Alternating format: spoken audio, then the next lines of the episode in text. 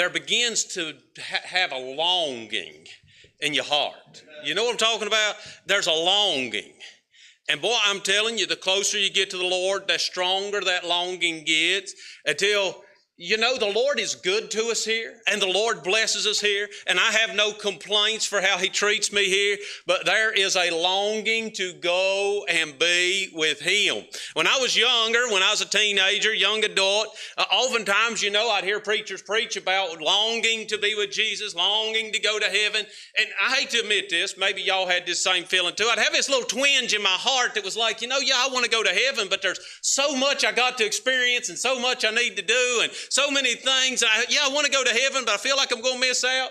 You know what? I'm not that old yet. I'm only, only mid forties. I'm not that old yet, but I don't have anything else that I need to experience down here. There is nothing else that I'm looking forward to accomplishing down here. I am happy to serve him as long as he leaves me here, but this world is not my home, and I am looking for and longing for the day that I can go and be with him. I tell you what, it is something we ought to long to be with the Savior. You say, Pastor John, I just, I don't know that I can relate to that. I mean, yeah, heaven's a nice destination after I die, but I really don't have that longing. Let me just ask you, how much time do you spend with the Savior? You know, on average, Americans watch several hours of television a week. And on average, American Christians spend a total, good dedicated Christians spend a total of about an hour a week reading God's Word. Let me give you a challenge. Just swap those two.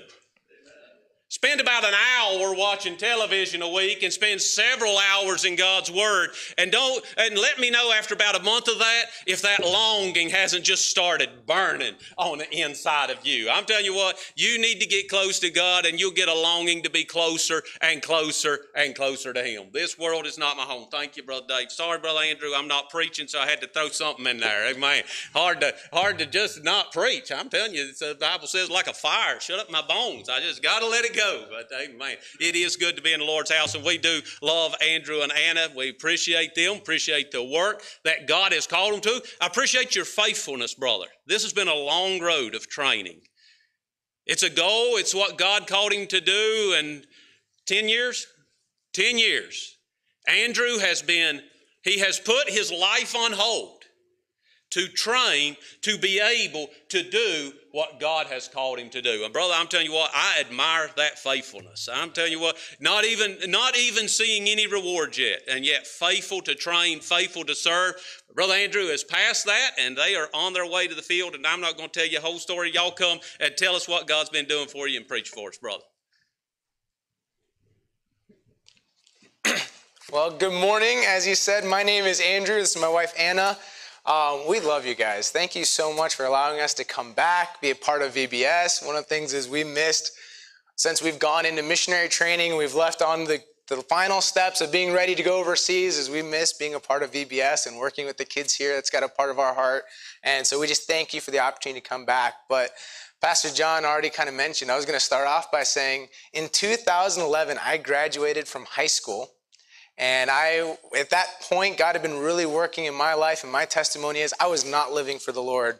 Until my last year of high school, God broke me and used my father to show the love that Jesus has for sinners. And that's when my life turned around, and I was in love with aviation and the idea of flying airplanes, and I looked at it and said, okay, God, you can use this. And I saw in Papua New Guinea growing up there, aviation was a great tool to see churches planted, that other people could know the same love that I had just experienced of being lost in sin, and Jesus just loving so much, God loving so much, he sent his son that we could come and have a relationship restored. And so I said, all right, I want to become a missionary pilot. And I talked to pilots there, and they're like, just so you know, they prepared me. It is a ten year average for guys to go from no training to ready to go overseas as a missionary pilot. And in two thousand eleven, graduated high school and started off to college.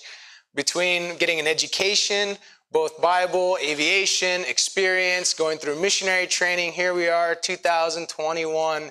and we're done with training. And that's the one of the greatest announcements for us, is that we have finished all the training. Our organization is actually very excited for us. Um, we weren't able to share Christmas because of COVID, but I got to sit down with Pastor John over a meal and just kind of share that our organization chooses what country we go to as pilots, because um, where the airplane is, where the need is. And my heart was to go to Papua New Guinea, but they told me from the very beginning, you may not go to Papua New Guinea. We will send you where we believe you would fit best, and the need is greatest for church planning pilots. Because if they already have pilots in Papua New Guinea, how can we send you there when churches are struggling in Indonesia or the Philippines? And so my heart was to go to Papua New Guinea, and God's grace and mercy, after a week of a lot of praying and working with leadership, they agreed to send us to Papua New Guinea. And so we're excited to go back. We are asking that you guys would pray with us. We still need to finish raising our support. Um, it's, we've grown a lot. We're at fifty-five or fifty-six percent, so we're over the hump, and we're praying God will raise the rest by January twenty-two.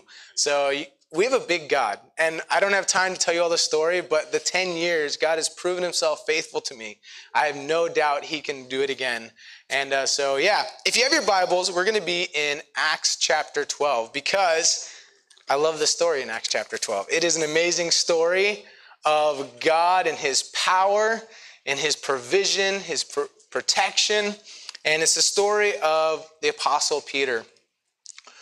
But it also is a story of prayer. And that's something that you guys are our first supporters. You were our very first supporting church, and anyone that took us on for monthly support. And you guys have been faithfully giving, but I also know that you guys have been faithfully praying for us. And it's been evident because we came, before we went into missionary training, asking that you'd pray that God would provide what we need to both live and to go through training, but also he prepare our hearts for being ready to go. And that we believe that he has done that. And it's because you guys have prayed. And today I wanted to look at a church that also prayed, and you see the power of God just completely miraculously coming through for Peter the apostle. So starting in Acts chapter twelve, verse one, I'm going to read the first four verses that kind of sets the situation that they're dealing with.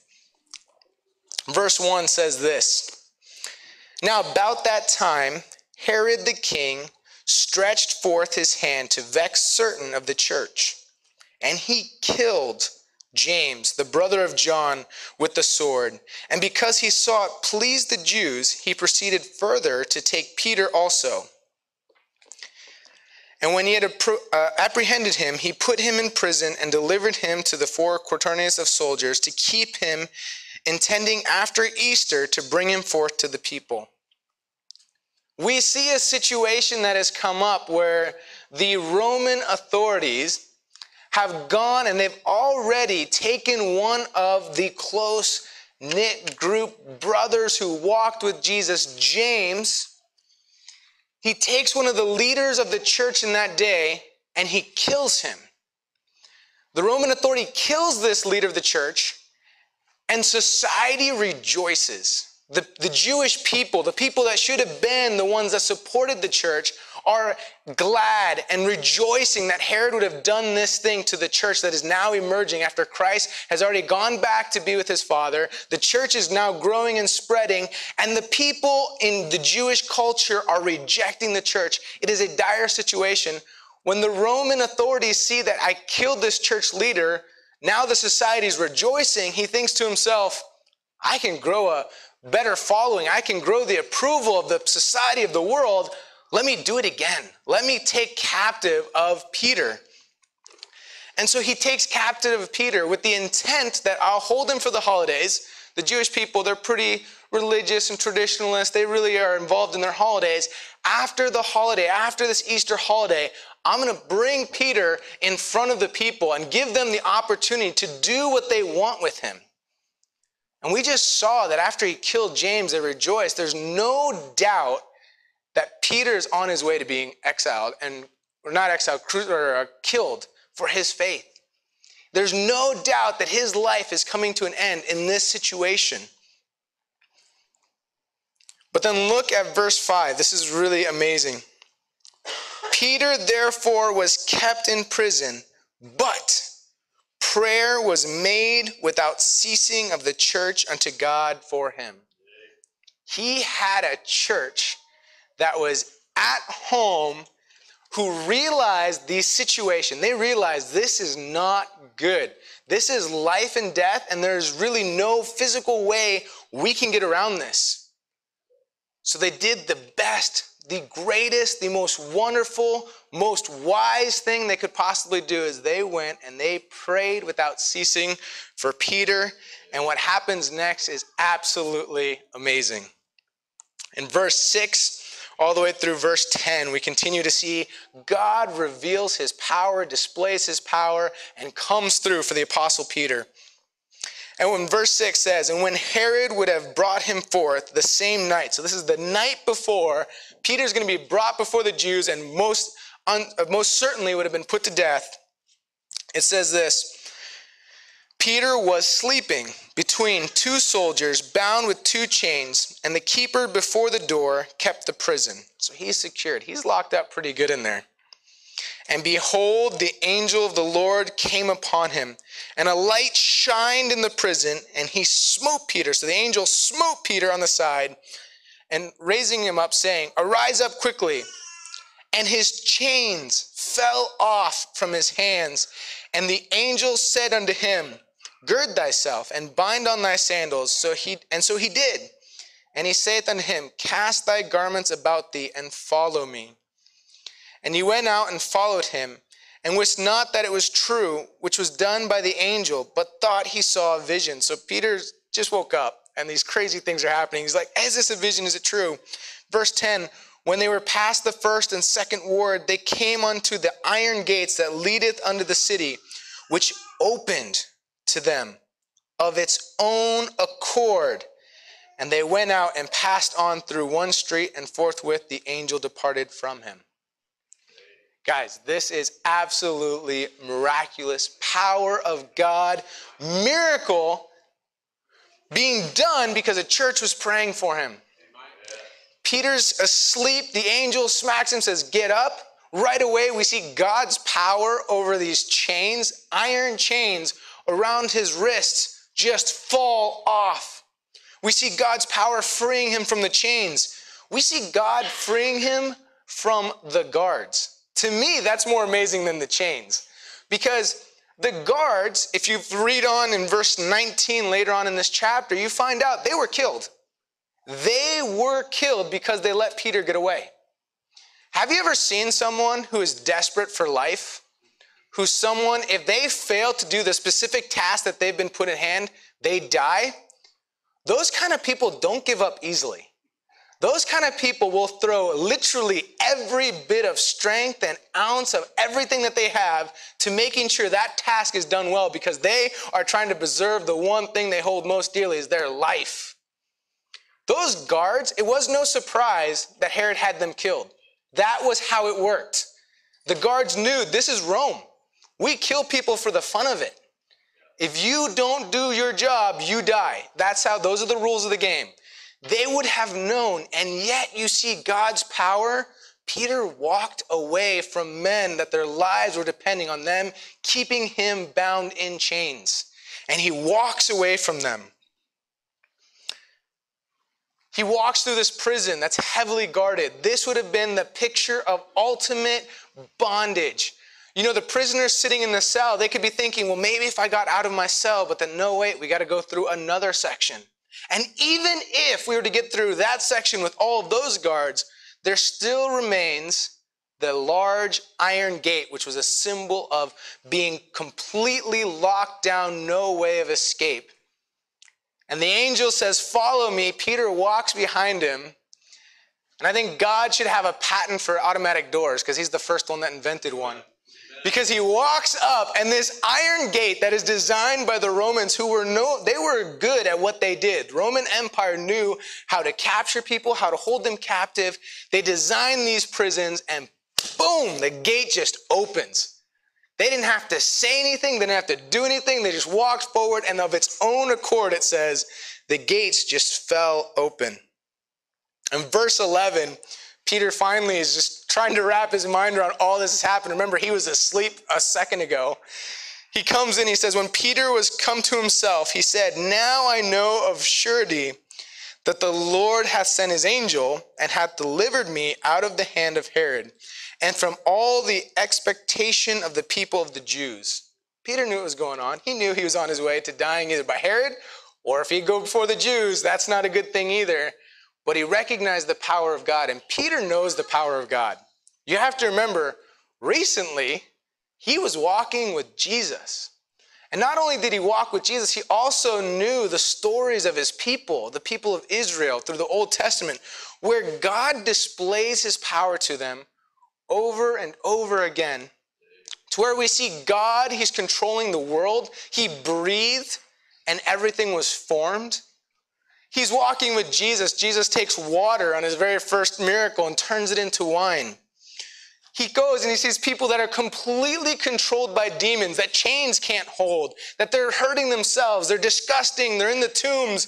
And Jesus walks up and he speaks, and demons are cast into the swine. He walked with Jesus and he saw paralytic men who had been paralyzed from life just get up and walk at the words of Jesus.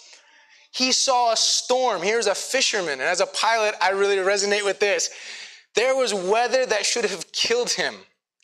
And Jesus spoke, and not only did the weather go away, it became calm.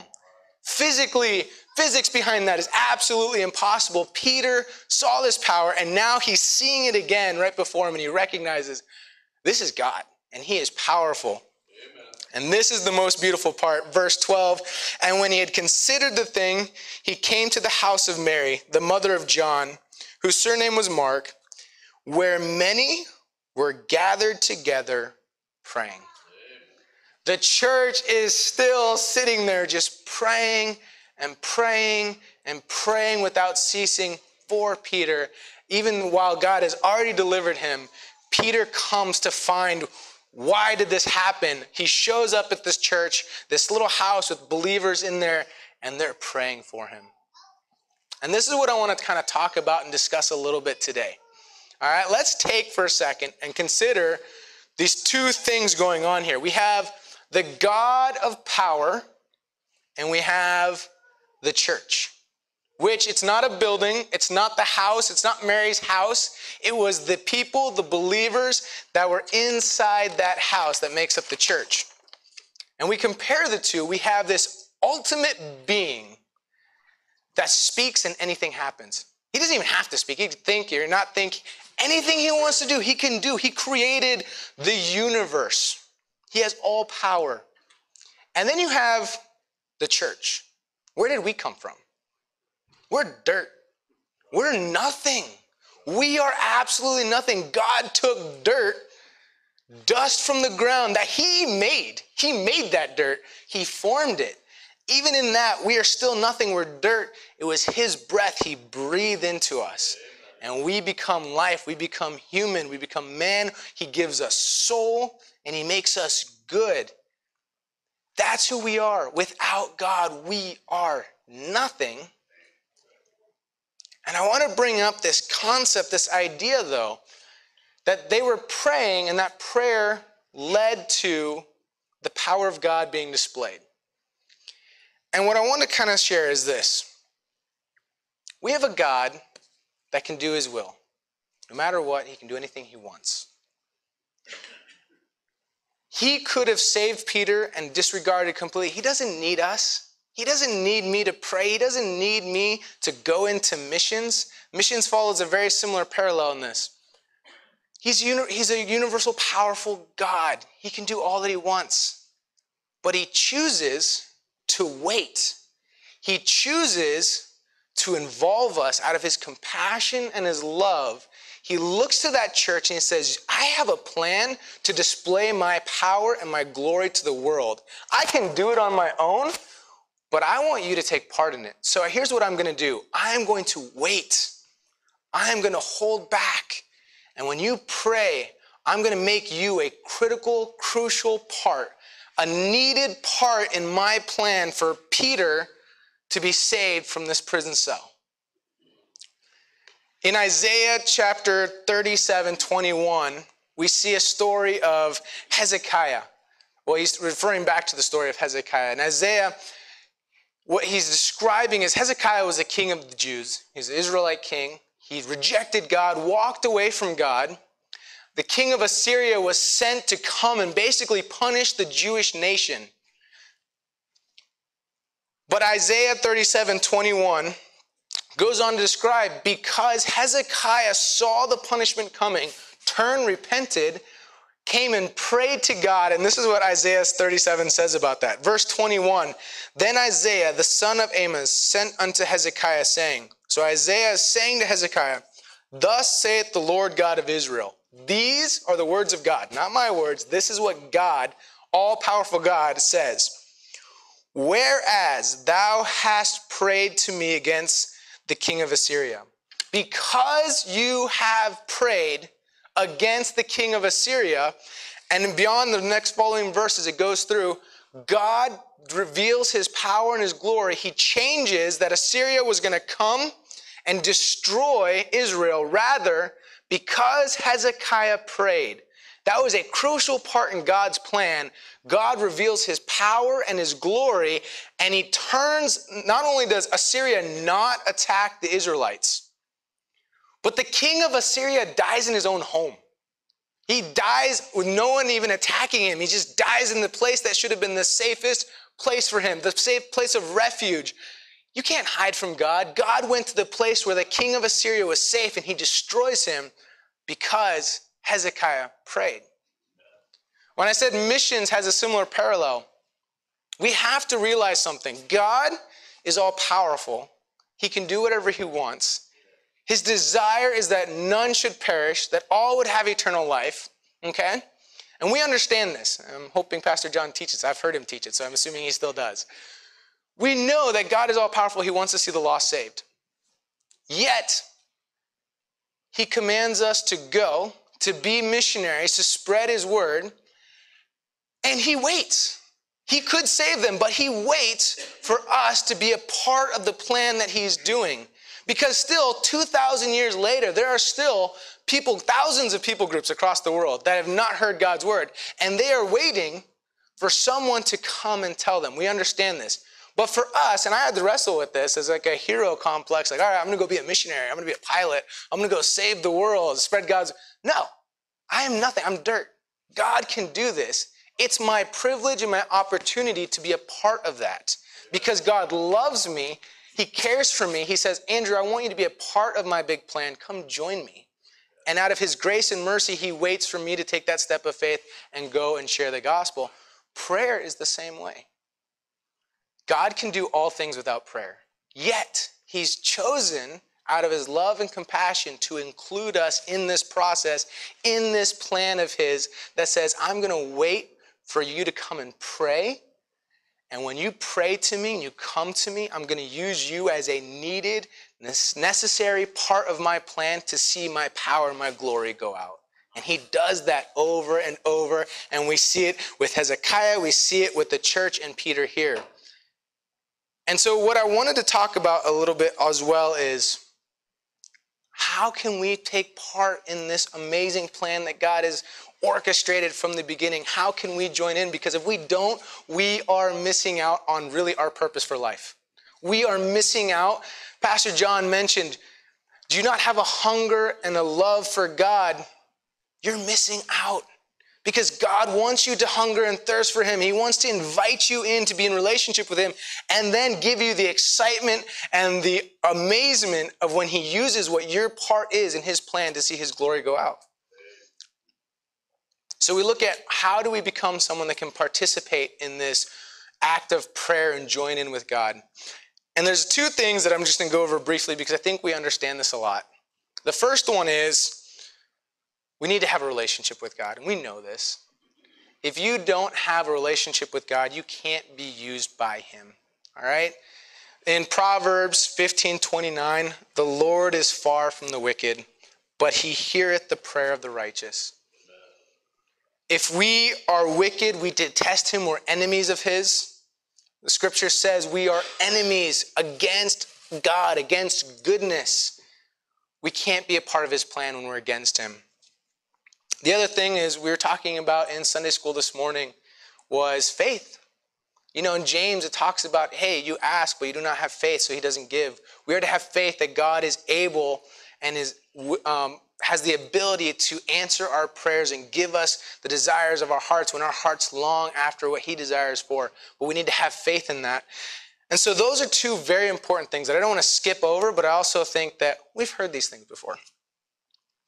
But what I wanted to share about was another aspect that I've been learning recently that I just think is amazing, and honestly something that I fall short in when I pray and when I consider myself, how do I participate in God's plan through prayer?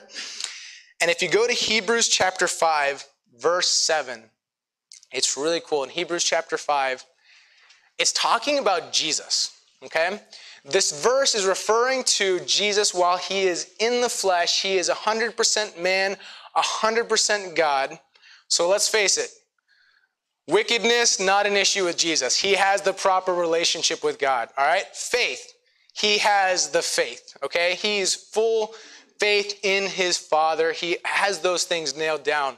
But what's interesting is in Hebrews five, verse seven, it says something that is kind of amazing to me. So, who in the days of his flesh, so we're talking about Jesus Christ here, while he was man on earth, when he had offered up prayer and supplication with strong crying and tears unto him that was able to save him from death. So this is intense prayer. This is Jesus at some of his most intense time of communicating with the Father. Big, big deal here. He is participating in the plan of God for the redemption of the world. Listen to this. And was heard in that he feared. In other translations, his prayers were heard because he had reverence for the Father. Jesus, Son of God, there were still stipulations on his prayer being heard. It wasn't just he was heard because he was Jesus, he was God. He was heard because he feared. He had reverence for the Father. And this is where I wanted to kind of talk about and kind of point back is when we pray, I am guilty of this so often. I just come and I pray and I say, God, I don't know if you realize this, but um, so Peter was put in jail today. And James was killed yesterday, so it's a bad situation. Can you get him out? Thank you. And that's my prayer. That's the words. I mean, maybe a little different, different situations, you have different words, but it's like this idea that I'm coming, I'm letting God know there's a problem, and I'm asking him for a result. When in reality, God understands the whole situation better than any single person in the situation in Acts. He knew better what was going on than Peter did. Peter was stuck in a prison cell. He didn't know what was going on outside. Herod has no idea what's going on. He's blinded by sin. He has a perspective. He wants to do one thing. The church, they're praying, but they don't know what's going on inside the prison. Yet we have a God and Father who knows what is going on in every single one of their hearts. He knows what's going on in their situation. He doesn't need to know that Peter's in prison. He knows. He knows that James was killed. He was with James when James was killed. He knows these things. When we pray, we ought to have reverence. Rather than just asking God for a list of things, first of all, let's come to God in prayer in the way that he wants us to come to him. The disciples recognize that Jesus prayed differently. Right off the bat, they know that this guy has power. And Jesus over and over claims that it's not of me, I do the will of the Father, and he always runs off and has to go pray before they do anything. And when they hear him pray, it sparks the question, Jesus, can you teach us to pray like you do? Because one, it gets results. But two, there's something powerful and different in how he does it. And in Matthew six, we have the Lord's Prayer. It's Jesus teaching his disciples how we ought to pray. And if you look at the Lord's Prayer, and what we're gonna do with in closing today is I'm gonna pray for V B S, but I'm gonna pray it through the Lord's Prayer, because what the Lord's Prayer does is it offers all of those things. It gives reverence to God. It shows our dependence on him. It shows that God is all powerful. It praises him. And yes, we give our requests to God, but he knows those. Rather, we come in a heart of worship and glorifying him. And my challenge for us, before I go through and do that and close, We have an opportunity to be a part of God's plan through the power of prayer. All right? And he's waiting. He is in his love and mercy has decided that he's going to make us an important part of this. He will withhold his glory and his power and his strength until his children come to be a part of that and pray. And I ask that you guys, as we look to this next week coming up, we have V B S coming up. And I have been on the bus. I've seen the children, the kids in this area. And it's on it's just like anyone else in the world. But we need to pray. There are people that are in bondage, held captive by chains and imprisoned, and we need the power of God to set them free. The power of God to come in and open their eyes, be a light like the angel was a light in prison, and be able to bring them out of those chains and walk them to freedom so they can spend eternity with their Father who loves them so much. And we can't do it. We, we are dirt. Peter recognized this is the power of God. This was not the power of the church. It wasn't the power of the people. It was the power of God that brought him out. And it's the power of God that brings people from darkness into light. We are been given the opportunity and the privilege to be a part of that. But I ask that we would pray and be a part of seeing God's glory go through those who are teaching, those who are interacting with the children, anyone who's partaking in V B S, that God would be putting his power through us. But he's waiting for us to pray for that. He's waiting for us to come to him in a way that glorifies him and honors him. And so I asked, I've been praying this way for the last week for V B S, and I asked that you guys would consider going through the Lord's Prayer, as we're about to in a minute, and every day this week, consider praying to God with reverence, acknowledging his greatness, his beauty, his power, recognizing our dependence on him, and praying that he would come and deliver those in V B S. First of all, he would bring them, but then he would then deliver them from the darkness that they're entrapped in. So I'm gonna close and pray. I have this printed out. If you're interested in getting it, then see me. I can probably make a copy or whatever. But otherwise, Matthew chapter six, nine, all the way down to uh, fourteen is the Lord's Prayer. And I ask you to consider reading that today, tomorrow, all the way through Friday, and pray for our V B S in the way that Jesus instructed his disciples to pray, with reverence, faith, and righteousness. So let's pray.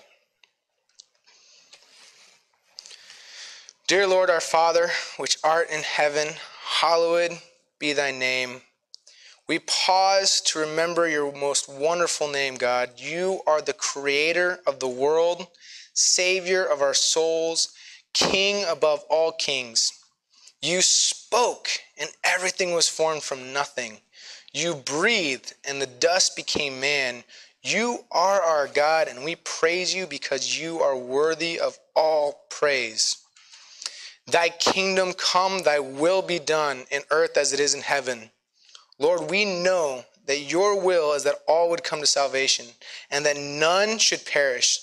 You called the children to your side when the disciples kept them from you. You desire that this Vacation Bible School would bring glory to your name, and that these children would be freed from their bondage and light and live in and through you. You desire that truth would be spoken and that the eyes would be opened. We pray that your will would be done this week here at our Vacation Bible School. Give us this day our daily bread. Lord, we know that we are without, without you, we can do nothing. We can produce no fruit. We rely on you and only you to work through us. God, be in us. Give us the words to say as we speak. Give us the actions of love. Give us your heart and your perspective as we interact with these children around us this week. May we truly be ambassadors who represent who you are. Forgive us our debts as we forgive our debtors. God, please forgive me for my sin. Please forgive us as a church for our sins against you. O holy and pure God, cleanse us from wickedness that we may be in unity with you. Help us to forgive others as we recognize the forgiveness you have already given to us. Protect us from holding anything against our brothers and sisters as we work together to proclaim truth this week. Lord, may we forgive and love the children with our entire hearts this week as a testimony to the love that you have for them and that you desire for them. And lead us not into temptation, but deliver us from evil. God, may you protect myself, my brothers and sisters from falling into sin. Remind us of the results of sin, how it breaks our fellowship with you and cuts us off from our source of power. Remind us that we rely on each other to pray strength and your power into each other. Lord, that you have made us to be interconnected. That, Lord, you would keep us free of temptation and sin, that together we would be united. Give us the courage to stand for righteousness and impart to us love to restore the brothers and sisters when they do sin. Please glorify yourself in our lives and use us for your purpose. For thine is the kingdom and the power and the glory forever. Amen.